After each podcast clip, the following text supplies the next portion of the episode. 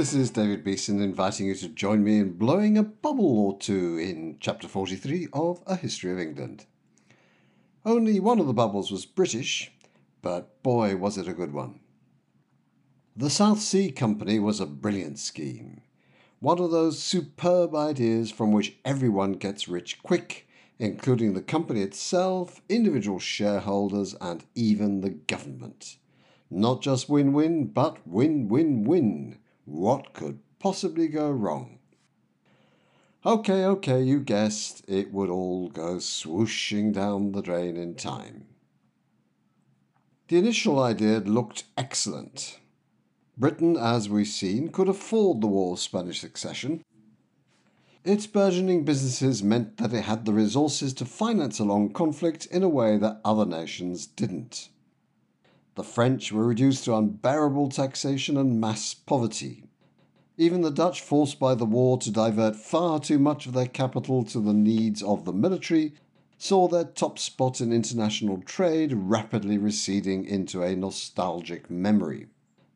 But if Britain had deep enough pockets, the only way the British government could manage was by dipping into those pockets through credit. It ran up a level of debt which frightened ministers. So, with the war over, government started to get anxious to reduce the debt sharply. Then the South Sea Company came along, offering to shoulder a large portion of the national debt on behalf of the government. It leapt at the chance. Specifically, what the company offered to do was take over a great many government annuities. These were yearly payments to individuals throughout their lives. In effect, they were pension schemes bought by individuals for a sum paid to the government, which had raised significant funds that way. But as Britain's needs had increased, so had the interest rates government had to pay, peaking at 6%. That was fine if the beneficiaries died young, so the annuity stopped, but if they lived into ripe old age, the cost could prove crippling. The company took many of them over but it was no keener than government on paying out those massive yearly sums for too long. So the company's aim became to swap as many as possible of the annuities for its own shares. That was made easy, and they found plenty of takers, since the shares in the company were growing massively in value. In fact, people were dying to exchange their boring if reliable annuities for shares, since rapidly rising share values meant they could multiply their stakes several times over in just a few months. At least on paper. The fortunes apparently being made by investors in the South Sea Company led to a rapidly growing and spreading enthusiasm for shares generally. Such was the appetite for buying shares, any shares, that new companies kept springing up, ready to cash in on the buying frenzy. There were new companies to improve gardens, to convert mercury into a malleable metal, to build a perpetual motion machine, which is a physical impossibility. Best of all was a company that gave its purpose as for carrying on an undertaking of great advantage, but nobody to know what it is. It hardly mattered what your company was set up to do. If it was a company and if it was offering shares for sale, people bought them. If they had to, they borrowed money to fund their share purchases. And they found borrowing money easy since lenders were happy to advance them the loans for such a purpose. But what about the South Sea Company itself? What was it in business for? It wasn't like the East India Company, established for over a century and with a solid track record of dependable, profitable trade with India and the Far East. In fact, it was much more like a French venture which had been its model, the Mississippi Company. The French operation took on huge amounts of public debt in return for a monopoly of trade to various colonies, hoping to finance the former with profits from the latter. So, what did the South Sea Company get for taking on all that debt? The government granted it the exclusive right to trade in the South Seas and West Indies, which, when it came to profits, principally meant trading in slaves.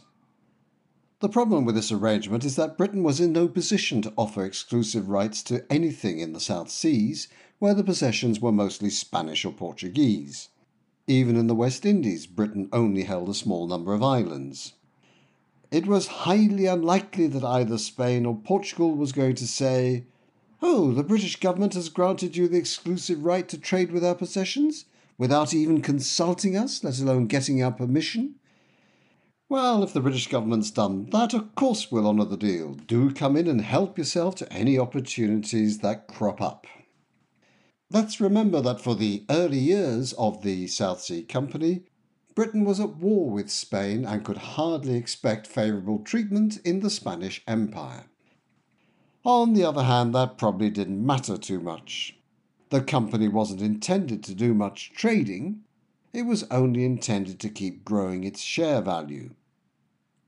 Spectacular growth for the first nine years of its existence from 1711 gave rise to the conviction, common to all financial bubbles, that it would go on forever. Look what happened to speculation in mortgages leading up to the 2008 crash. When everything's going so swimmingly, why, people wonder, should the good times ever stop? Well, what makes them stop is when big investors decide that they aren't going to go on much longer. They don't see how share values can increase indefinitely with no actual business to back them up. So they decide to take their profits.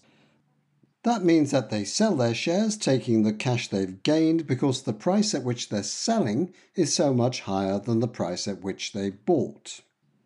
The problem is that just as share prices rose when everyone wanted to buy them, when people started selling, the prices began to fall. With the South Sea bubble, that happened in 1720.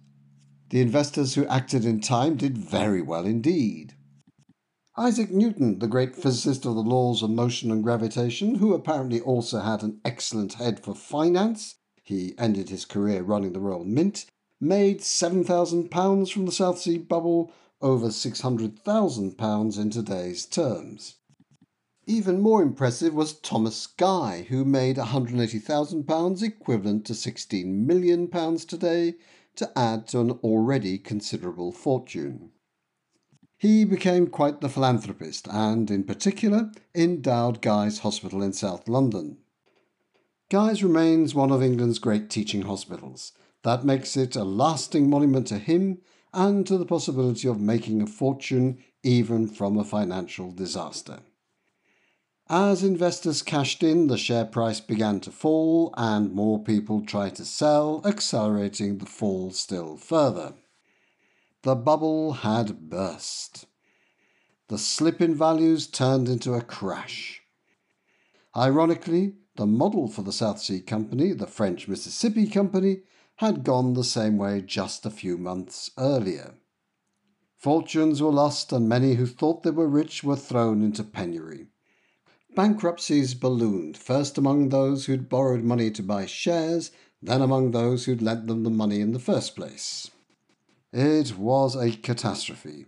Where there'd been unbridled joy, suddenly there was only wailing. Inevitably, there was also a hunt for scapegoats, and heads would have to roll, metaphorically at least. Where better to find such heads than among government ministers? One such minister was able to point to some mild comments he'd made a few months earlier about the danger of the bubble. In fact, he'd sold out, making a handsome profit on his investment, about a thousand percent, which I think I can safely say most people would regard as reasonably successful. But if he could point with pride to his decision to sell shares as proof of his prescience, what he didn't admit is that he'd had a change of heart at the end and had been desperately trying to buy back in just before the collapse. He was only saved by the inefficiency of the postal service. The letter he sent bidding for shares arrived too late to lose him his money. That story wouldn't have done his reputation for financial skill any good at all, and we shall see that this reputation was key to his future career. So, who was this lucky minister? Give me a drum roll, please. It's time to meet Robert Walpole. Robin to his friends, Robin to his enemies too, as it happens, and in time there would be plenty of them. He proved to be the man with a safe pair of hands to conduct Britain out of the South Sea bubble crisis. We'll be getting to know him a little better in our next episode. Thanks for listening.